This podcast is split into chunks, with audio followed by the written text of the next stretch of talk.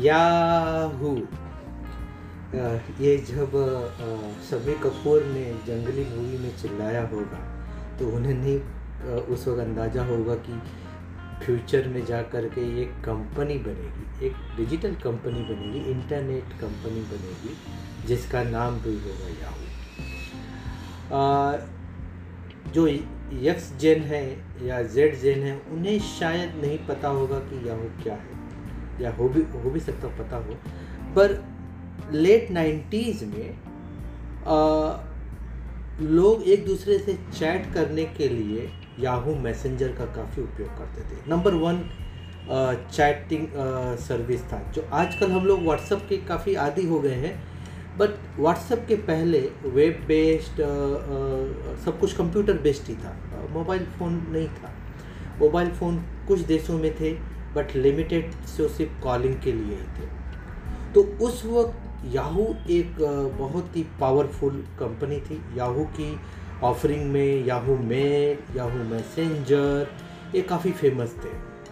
और दूसरी बात याहू के ऑनलाइन जो न्यूज़ थे, खासकर फाइनेंशियल न्यूज़ तो एक तरह से कह सकते हैं कि जो प्रिंट मीडिया था, जो न्यूज़ देता है व्यूज़ दिखाते हैं ब्लॉग्स होते हैं उसका डिजिटल रूप याहू। तो इस तरह से काफ़ी अच्छा पावरफुल उनका वजूद था उस वक्त। इनफैक्ट 2000 2000 के आसपास के करीब याहू की जो मार्केट वैल्यू थी याहू की मार्केट वैल्यू तकरीबन 140 बिलियन डॉलर थी। उस वक्त सिर्फ़ एक ही कंपनी याहू से आगे थी ए ऑनलाइन अमेरिका ऑनलाइन जो कि इंटरनेट सर्विस प्रोवाइड करते थे अमेरिका में, ब्रॉडबैंड सर्विसेज़ उनका मार्केट कैपिटलाइजेशन 202 22 बिलियन के आसपास था और याहू का 140 बिलियन के आसपास था। इतनी बड़ी कंपनी थी याहू। आपको इससे अंदाज़ा लग जाएगा कि याहू कितनी बड़ी कंपनी थी कि तकरीबन मेरे ख्याल से 2004 या 5 के करीब जब गूगल का एंड्रॉयड ऑपरेटिंग सिस्टम नहीं आया था एप्पल का आईफोन नहीं आया था, तब याहू के पास गूगल का जो सर्च इंजन इतना पावरफुल है, उन्होंने अप्रोच किया था कि आप हमें खरीद लो। यहाँ तक कि फेसबुक के मार्क जुगरबर्ग उन्होंने अप्रोच किया था आ, 2006 में कि आप फेसबुक को खरीद लो। तो 2002 में ऑलमोस्ट याहू और गूगल का डील होने वाला था बट याहू के सीईओ को लगा कि नहीं ये थोड़ा सा ज़्यादा पैसा मांग रहे हैं लगता ऐसा लगता है नहीं करते हैं। सेम बात यही हुई कि 2006 में फेसबुक के साथ डील हो गया बट ऑलमोस्ट लास्ट मोमेंट पर याहू ने अपना जो ऑफ़र था, वो कम कर दिया। तो मार्क जगरबर्ग ने उनसे अपना जो डील था कैंसिल कर दिया। ये होती है डिसीज़न मेकिंग इसके अलावा याहू ने शुरुआती दौर में अपने एडवर्टाइजमेंट से ऑनलाइन एडवर्टाइजमेंट में पैसा कमाना डिले करना शुरू किया, जबकि गूगल ने शुरू कर दिया था।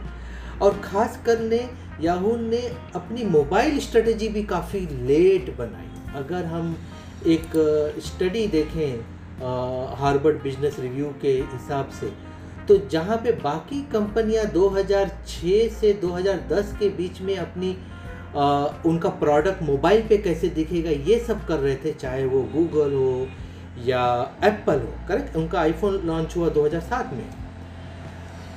याहू ने उसके बारे में सोचना और काम करना शुरू किया 2013 में। सो so, एक कंपनी जब एक चीज़ को काम करती है और उस चीज़ सक्सेसफुल हो जाती है तो कभी कभी उनका फोकस डाइवर्ट हो जाता है और वो चाहते हैं कि नहीं जो हम कर रहे हैं उसको टाइटली करें और पकड़े और उसी को बेटर करते रहें। आउट ऑफ़ द बॉक्स जो सोचना बोलते हैं शायद वो, सोचना लोग बंद कर देते हैं। इसके अलावा ऑफ़ कोर्स साल 2000 के आसपास का जो bubble e commerce bubble bust हुआ था, उसका भी एक नुकसान याहू के उठाना पड़ा था। पर इस सब के बावजूद याहू को एक क्लासिक केस स्टडी माना जाता है मिस्ड अपॉर्चुनिटी का। मैंने गूगल की सर्च इंजन की बात की फेसबुक की बात की, इसके अलावा ईबे था फ्लिकर था ब्रॉडकास्ट डॉट कॉम था। कितनी सारी कंपनियों को याहू ने एक्वायर करने से मना कर दिया। उनको लगा कि कॉस्टली है और शायद इतना उसमें से रेवेन्यू फ्यूचर में नहीं आएगा। इनफैक्ट याहू खुद बिकने के लिए तैयार था। माइक्रोसॉफ्ट उसको खरीदने के लिए तैयार था। Almost 44 billion dollar 44 billion dollar के आसपास में आ, उसको खरीदने की बात चल रही थी। पर याहू ने उसको भी मना कर दिया। अंत में एक समय ऐसा आया दोस्तों कि पूरा का पूरा याहू जो है, वो खुद बिक गया कुछ साढ़े चार पाँच बिलियन डॉलर के आसपास। तो सोचिए, जिन कंपनियों को याहू ने नहीं खरीदा, आज के दिन में उन कंपनियों में पहला अल्फ़ाबेट जो कि गूगल की पेरेंट कंपनी है, उनका मार्केट कैपिटल 800 बिलियन डॉलर है।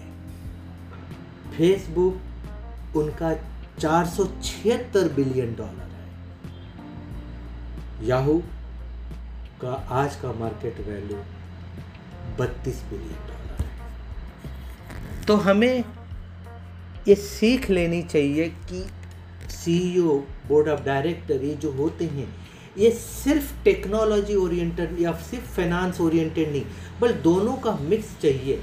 और उनमें वो कैपेबिलिटी हो कि जो फ्यूचर को plus ten plus twenty years ahead भी देख पाए। अन्यथा